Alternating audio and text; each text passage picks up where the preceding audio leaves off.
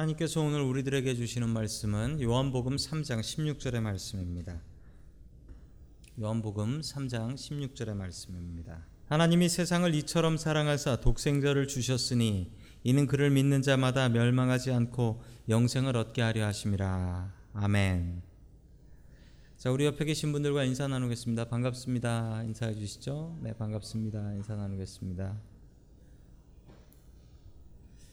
성경에서 제일 유명한 말씀이 아마 요한복음 3장 16절 아닌가 싶습니다. 제일 유명한 말씀 같습니다. 자, 이 말씀이 유명하긴 한데 이 말씀이 어떤 성경의 배경에서 어떤 이야기에서 나온 말씀인지 아는 분은 그렇게 많지는 않습니다.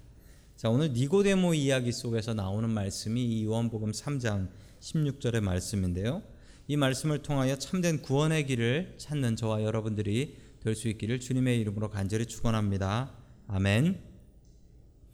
첫 번째 하나님께서 우리에게 주시는 말씀은 어, 거듭난 인생이 되라라는 말씀입니다. 거듭난 인생이 되라. 자, 우리 요한복음 3장 1절의 말씀 같이 읽습니다. 요한복음 3장 1절입니다. 시작. 바리새파 사람 가운데 니고데모라 사람이 있었다. 그는 유대 사람의 한 지도자였다. 아멘. 니고데모라는 사람이 나오죠. 이 니고데모라는 사람은 어, 성경에 바리새인이라고 나옵니다. 바리새인이었다라고 나오죠. 그리고 그 사람은 어떤 사람이었냐면 유대 사람의 한 지도자였다. 말이 좀 묘하죠? 한 지도자였다. 자, 영어로 보시면 조금 더 수월합니다. A member of the Jewish ruling council. ruling council이 뭐냐면 사내들인 공의회를 얘기합니다. 사내들인 공의회. 이 사내들인 공의회 혹은 공회 예전 성경에는 그냥 공회라고 나와 있습니다. 예수님께서 재판 받으신 곳이 바로 이 사내들인 공의회라고 하는 공회, 공회에 끌려가셔서 재판 받으셨다. 사내들인 공의회입니다. 자, 예수님께서 재판 받으실 때 그렇다면 이 니고데모도 그 자리에 있었다라는 사실이죠. 70명 정도의 멤버가 있었습니다. 그리고 나라의 모든 일을 여기서 정했어요. 딱 한 가지 못 정하는 게 있었는데 재판도 다 하고 딱 한 가지 못 정하는 게 사형. 사형만 못 정했어요. 그 당시 나라를 뺏겨 가지고 그 사형을 하려면은 로마한테 허락을 받아야 돼서 예수님의 사형을 그 로마 빌라도 총독한테 넘기게 되는 것이죠. 이 사내들인 공의회 의장 체어맨은 대제사장이었습니다. 그리고 이거보다 더 높은 단체가 없었어요. 여기서 정하면 그냥 법인 겁니다. 여기서 나라를 어떻게 할지도 정하고 여기서 재판할 것도 정하고 여기서 나라 돈을 어떻게 써야 할지도 정하고 그냥 여기서 정하면 법이 되는 것입니다. 그러니 니고데모가 유대 사람의 한 지도자였다. 그러면 이 사람이 얼마나 대단한 사람인가를 여러분 알 수 있는 겁니다. 니고데모는 후에 예수님께서 바리새인들의 공격을 받을 때 막아주시고 또 예수님께서 장례식을 할 때에 장례 물품을 준비해 가지고 왔던 사람으로도 알려져 있습니다. 그래서 그를 예수님의 숨은 제자다. 숨은 제자다. 아, 대놓고 활동했던 제자는 아니고 숨은 제자다라고 보고 있습니다. 그래서 그런지 이 니고데모는 예수님을 만나러 올 때 밤에 몰래 왔다라고 합니다. 밤에 몰래. 밤에 몰래 오는 이유가 유대인의 지도자까지 되는 사람이 예수님의 제자이며 예수님을 따른다라는 것이 얼마나 사회적으로는 문제가 되고 또 부끄러운 일이다라는 것을 알 수가 있지요. 니고데모는 예수님이 하나님께서 보내신 분이라는 확신을 가졌습니다. 그리고 주님께 찾아가서 물었지요. 자, 계속해서 3절의 말씀 보겠습니다. 3절입니다. 시작. 예수께서 그에게 말씀하셨다. 내가 진정으로 너희에게 말한다. 누구든지 다시 하나님의 나라를 볼 수 없다. 아멘. 자, 누구든지 다시 나지 않으면 하나님의 나라를 볼 수 없다라는 것입니다. 여러분 다시 난다라는 말이 나오고요. 그 말이 어, 디귿자 표시가 되어 있고 설명이 있습니다. 다른 아, 번역본, 다른 사본에는 이렇게 되어 있다라는 거죠. 다시 난다라는 말이 여러분 우리 어려운 말로 뭐냐 하면 영어로는 born again이라고 하고요. 한국말로는 중생이라고 하죠. 어, 거듭 중자에 아, 생화, 생명할 생명 생자를 해서 거듭 난다라고 얘기합니다. 여러분이 거듭 난다라는 게 뭘까요? 그래서 니고데모는 이 얘기를 듣고 나서 아니 거듭 난다라고 하면 어머니 뱃속에 들어가서 다시 나오는 것을 얘기합니까? 어떻게 사람이 그럴 수 있겠습니까? 라고 묻지요.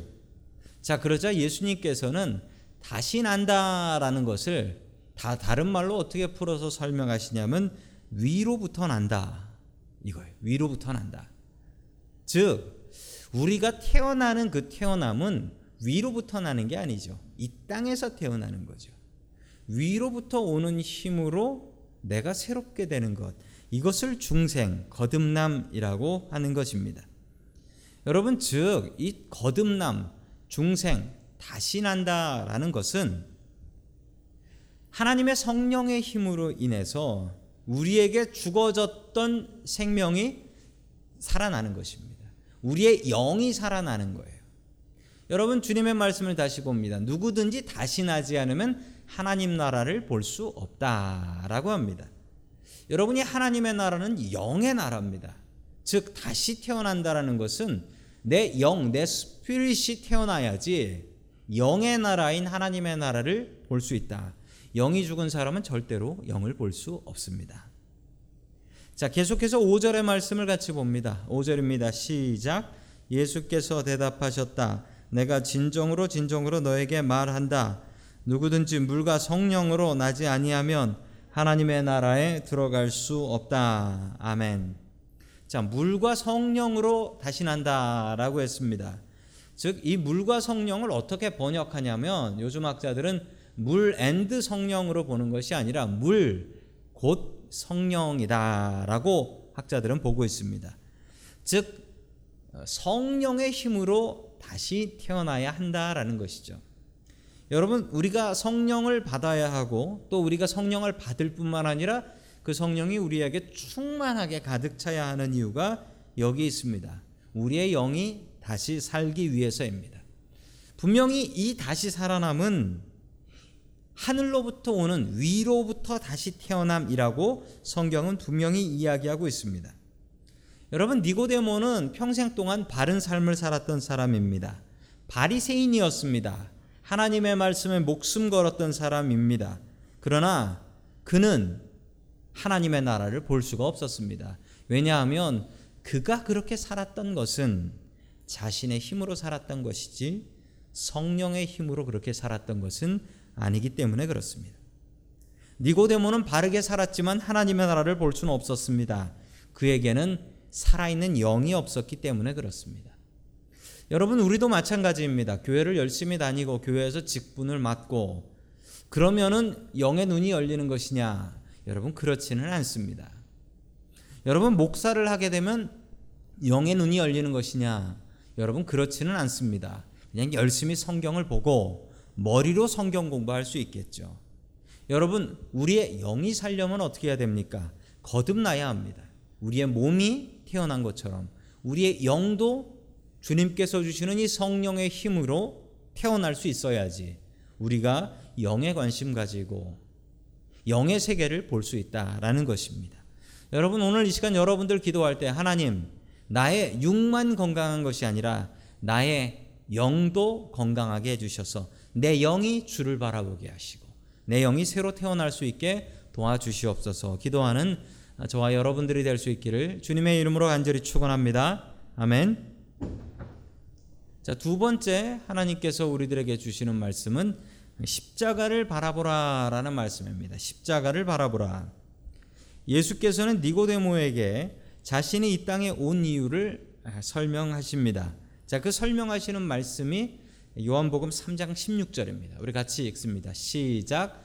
하나님이 세상을 이처럼 사랑하사 독생자를 주셨으니 이는 그를 믿는 자마다 멸망하지 않고 영생을 얻게 하려 하심이라. 아멘. 자, 이 말씀 암기하시는 분들도 계시지요? 예. 네, 계실 거예요. 분명히 계실 거예요. 자, 이 말씀 참 유명한 말씀이지요. 여러분, 여기서 우리가 알 수 있는 것은 하나님의 사랑이 얼마나 큰가를 알 수 있습니다. 하나님의 사랑이 얼마나 컸는지 하나님께서 세상을 이처럼 사랑하사 여러분 하나님께서 사랑한 사람이 누구냐면 세상이라고 합니다. 세상이라고 하면 뭐지요? 세상이라고 하면 세상 속에 사는 사람. 여러분 그리고 세상 모든 사람. 하나님 믿지 않는 사람. 여러분 하나님께서 또 누구를 사랑하냐면 이 세상 모든 지구, 나무, 꽃, 짐승들 이 모든 것을 다 사랑하사. 왜 그렇게 하나님께서 다 사랑하십니까? 여러분 이 지구도 우리가 만든 게 아니지요. 하나님께서 만드신 것이지 않습니까? 하나님께서 만드신 것을 하나님께서 사랑하시는 것이 어찌 당연하지 않습니까? 그래서 이 죽어가는 세상을 하나님께서 너무 불쌍히 여기셔서 그 구원받을 방법, 아주 파격적인 방법을 준비하셨는데 그 방법이 무엇이냐? 독생자를 주셨으니. 여러분 독생자가 뭐냐면 영어로 보면 his one and only son이라고 합니다. one and only son. 하나만 있는 아들이 아니고 더 이상 낳을 수도 없는 아들이라는 거죠. 독생자를 주셨다라고 합니다. 여러분 그런데 주셨다라는 말이 죄값으로 희생시켜 죽을 제물로 주셨다라는 것이죠. 여러분 어느 부모가 자기 자식을 어떤 목적을 위해서 희생할 수가 있겠습니까? 여러분 내 자식 죽이고 내 자식 팔아서 뭐 하고 싶은 그런 게 있으십니까? 여러분 그런 게 있으시면 안 됩니다. 성경에 하나님께서 가장 가증스럽게 여기셨던 우상이 있습니다. 여러분 기억하시는가 모르겠는데요. 몰렉이라는 신이었습니다. 이 몰렉이라는 신에게는 제사를 지낼 때 어떻게 제사를 지내냐면 자기 딸도 안 돼요. 아들을 제물로 태워서 죽여서 드려야 합니다. 하나님께서는 이 몰렉이라는 신이 나올 때마다 이렇게 말씀하셨습니다. 하나님께서 가증히 여긴다. 하나님께서는 자신의 목적을 위해서 자식을 희생시키는 자를 용서하지 않으십니다. 여러분 그러나 하나님께서 세상을 이처럼 사랑하사 그렇게 싫어하시는 자기 자식 희생시키는 일을 하셨습니다. 왜 하셨을까요? 세상을 너무나 사랑하셨기 때문에 그렇습니다. 이는 그를 믿는 자마다 즉 하나님의 아들인 예수님을 믿는 자마다 그리고 예수님이 구원의 길이다라고 믿는 자마다 그것을 입으로 고백하는 자마다 구원을 얻고 영생을 얻게 한다. 영생이라고 하면 영원한 삶, 죽지 않는 eternal life라고 합니다. 여러분 그렇다면 우리가 예수님을 믿는다라고 입으로 고백하면 우리가 영원한 생명을 얻는다라는 것입니다. 여러분 그런데 이 말이 얼마나 쉽습니까? 여러분 내가 예수님을 믿습니다 라고 입으로 고백하는 것 이것으로 끝이라고요? 그 입으로 고백하기만 하면 끝이라고요? 우리가 거룩하고 성화된 삶을 살지 않아도 우리가 예수님이 나의 구주이십니다라고 고백하면 끝이라고요? 여러분, 그러면 세상에서 정말 선하게 살고 노벨 평화상 타신 분, 여러분 그분이 예수님을 구주다라고 고백하지 않으면 그 사람은 지옥 가는 겁니까? 여러분 이게 공평하다고 생각하십니까? 아무리 엉망으로 살아도 예수님이 구주입니다라고 고백하면 구원받고 아무리 착하고 깨끗하고 자신의 인생을 세상 모든 사람들을 위해서 살아도 예수님 모르고 예수님 이 구원의 길입니다라고 인정하지 않으면 지옥 간다. 여러분 이게 공평해 보이십니까? 여러분 그래서 설명 하나가 나옵니다. 요한복음 3장 14절 같이 봅니다. 시작. 모세가 광야에서 뱀을 든 것 같이 인자도 들려야 한다. 아멘. 여러분 이게 열쇠예요. 이게 열쇠. 이 열쇠가 없으면은 여러분 요한복음 3장 16절을 절대로 이해하실 수 없으세요. 여러분 이 이야기가 무슨 얘기냐면요. 민수기 21장에 나오는 얘기입니다. 이스라엘 백성들이 광야에서 불평을 했습니다. 하나님께서 그 불평한 사람들을 벌하기 위해서 하나님께서 불뱀, 불로 된 뱀을 부르셔서 그 뱀에 백성들이 많이 물려서 독에 감염이 되었습니다. 하나님께서는 이 불뱀에 물려서 죽어가는 사람들을 살리기 위해서 희한한 방법을 준비하셨어요. 노수로 만든 뱀을 긴 나무 위에다가 걸어 놨습니다. 그리고 이것을 백성들 죽어가는 백성들 사이로 들고 가면 그 텐트 속에서 혹은 길에서 쓰러져 있는 사람들이 그 노수로 된 뱀, 장대에 있는 뱀을 바라보면 살았다라고 합니다. 여러분 그런데 그 얘기를 듣고서도 야 어떻게 뱀에 물려서 뱀 독으로 죽어가는 사람이 노수로 된 뱀을 바라보면 사냐? 그게 말이 되냐? 그냥 나아서 나은 거지라고 생각하고 그 노뱀을 안 본 사람은 죽었습니다. 죽었어요. 여러분 이게 말이 됩니까? 여러분 말이 안 되기는 사막에서 불뱀이 나와서 백성들을 물어서 죽여 넘어뜨리는 것부터가 말이 안 된 거예요. 여러분 하나님께서 하시면 하시는 거고 하나님께서 그렇게 구원하신다고 하면 하는 거지. 여러분 거기에 우리가 어디 노뱀을 봤다고 낫겠어요? 라고 고집 부리고 있겠습니까? 여러분 그런데 그 고집 부리다 죽은 사람이 있다니까요. 여러분 3장 14절의 말씀을 보면 모세가 광야에서 뱀을 든 것 같이 인자도 들려야 한다. 이 말이 무슨 말일까요? 인자는 사람의 아들. 그런데 여러분 인자가 저 영어로 보세요. 대문자로 돼 있죠? The Son of Man. 캐피탈로 돼 있죠? 그러면 저게 뭔지 아세요? 예수님이에요. 소문자로 돼 있으면 일반 사람이에요. 그런데 대문자로 돼 있으면 저 예수님이에요. 예수님이 어떻게 돼야 된다고요? Must be lifted up. 여러분 이게 무슨 말인 줄 아십니까? 아, 저는 성지 가서 이 말이 무슨 말인 줄 알았습니다. 여기 가서 알았습니다. 이 느보산이라는 곳을 가니까 모세 기념교회라는 게 있어요. 그 모세 기념교회 앞에 보면 이게 있어요. 이게. 이게 뭐냐면요. 긴 포울 장대에 걸려 있는 놋뱀이에요. 여러분 저 모습이 무엇 같아 보이십니까? 뱀 두 마리가 여러분 딱 십자가로 보이시죠? 딱 십자가로 보이시죠? 여러분 예수님 모습하고 정말 비슷해요. 이렇게 뱀이 이렇게 감고 있는 모습이 예수님 발이 이게 못에 박혀가지고 이렇게 옆으로 접혀 있는 모습하고 거의 똑같아요. 위에 머리 모습도 그렇고 정말 비슷한 모습을 어느 조각가가 이탈리아의 어떤 조각가가 저것을 만든 것입니다. 바로 이 성경 말씀을 보고 모세가 광야에서 뱀을 든 것 같이 인자도 들려야 한다. 여러분 들려야 한다가 무슨 말이에요? 십자가에 못 박혀서 들려 올라가야 된다. 그게 뭐냐고요? 노뱀 얘기라니까요. 즉 십자가를 바라보는 사람은 산다는 겁니다. 주님의 이름을 부르면 구원 받는다라는 거예요. 반대로 아니 그걸 본다고 구원을 받겠어? 아니 예수님의 이름을 부는, 부른다고 구원을 받겠어? 이렇게 얘기하는 사람은 죄송합니다만 죽는다는 겁니다.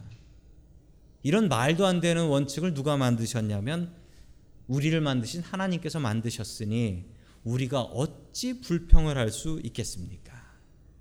여러분 십자가가 구원입니다. 십자가를 바라보는 것이 구원의 길입니다. 여러분 구원자 되시는 예수님 그 십자가의 예수님 바라보십시오. 그 예수님 바라보면 구원받습니다. 살 수 있습니다. 여러분 모세가 광야에서 뱀을 든 것 같이 주님께서도 십자가에 들려 올라가셨습니다. 저 십자가를 바라보고 구원받는 저와 여러분들 될 수 있기를 주님의 이름으로 간절히 축원합니다. 아멘.